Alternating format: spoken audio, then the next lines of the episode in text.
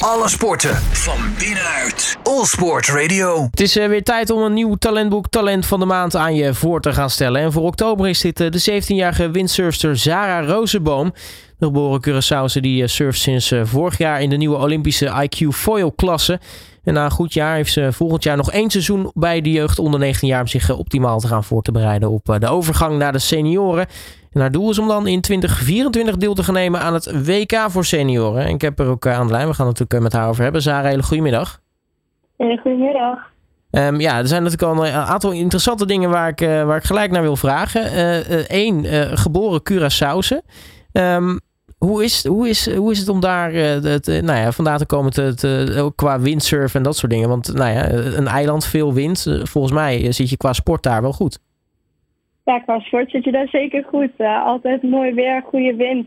Dus de omstandigheden zijn uitstekend daar.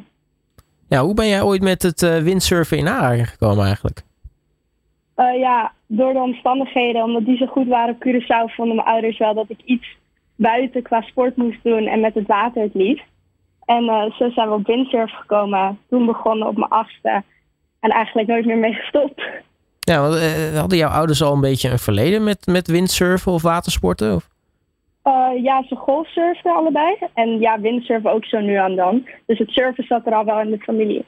Dus uh, eigenlijk is het ja, bloed gaan kruipen waar het niet gaan kon. het zat dus eigenlijk al gewoon in, in de genen. Ja, wel een beetje. En nu uh, zijn daar natuurlijk de, de omstandigheden heel erg, uh, heel erg mooi om, uh, om, om windsurfen. Hoe, hoe is dat ooit nou ja, ontgonnen tot wat het nu is? Want nou ja, beginnen met windsurfen is één ding. toch op internationaal topniveau acteren is een ander. Ja, zeker. Ja, vooral Nederland heeft me daar heel erg mee geholpen. Want op Curaçao zijn de mogelijkheden wat minder. Er ook geen training en zo. Daar is het echt gewoon alles zelf doen, zelf trainen en zo. Dus uh, ja, toen heeft mijn eerste windsurfcoach eigenlijk van Curaçao, toen ik gewoon begon met lessen, die heeft gezegd toen ze naar Nederland ging van joh, je moet in dat team komen. Dus die heeft mij daar naar binnen geholpen. Ja, en dan uh, begint jouw avontuur als, uh, als nou ja, topsporter, mogen we eerlijk zijn. Wanneer kwam voor jou het moment dat je dacht van nu, nu wordt het wel echt serieus?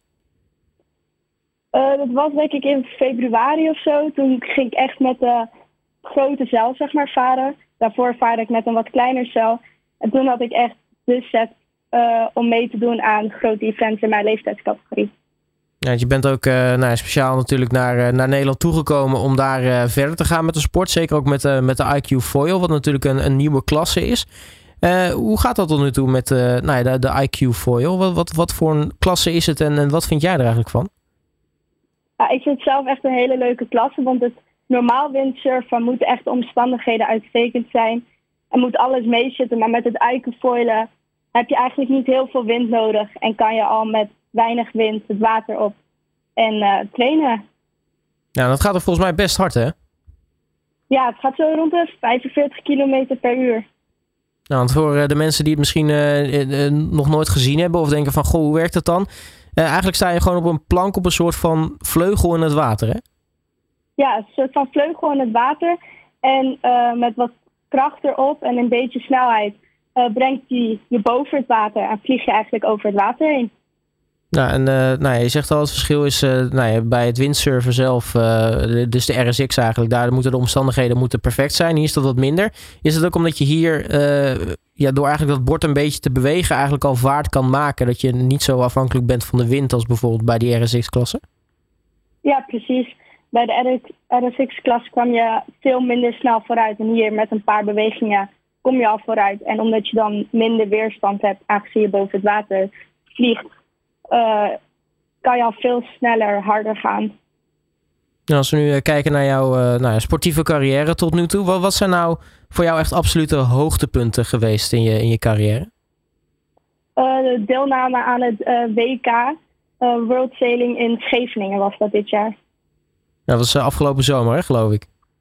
Ja, begin zomer. Ja, hoe is dat, uh, hoe is dat gegaan? Uh, nou, daar moet je voor selecteren, want er mag maar één iemand van elk land aan deelnemen. Dus bij ons was dat de selectiewedstrijd was met het NK. En die heb ik uiteindelijk gewonnen. En toen begon het hele trainingsproces. En natuurlijk is het in eigen land, dus we hadden het ideale proces door op de locatie zelf te kunnen trainen. En dan mag je aan zo'n zo'n World Sailing Jeugd WK meedoen. hoe is die wedstrijd zelf gegaan?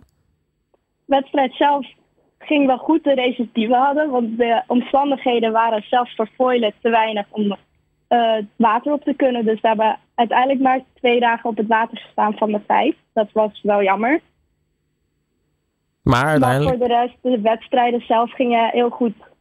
Nou, Oké, dat, is, uh, dat is goed om te horen, want je bent volgens mij twaalfde geworden uiteindelijk. Ja, twaalfde. Nou ja, dat is hartstikke, hartstikke goed natuurlijk. Um, nu hebt uh, iedere sporter natuurlijk ook altijd uh, hè, zijn, zijn of haar dromen. Uh, nu is nou ja, windsurfen is natuurlijk een Olympische klasse.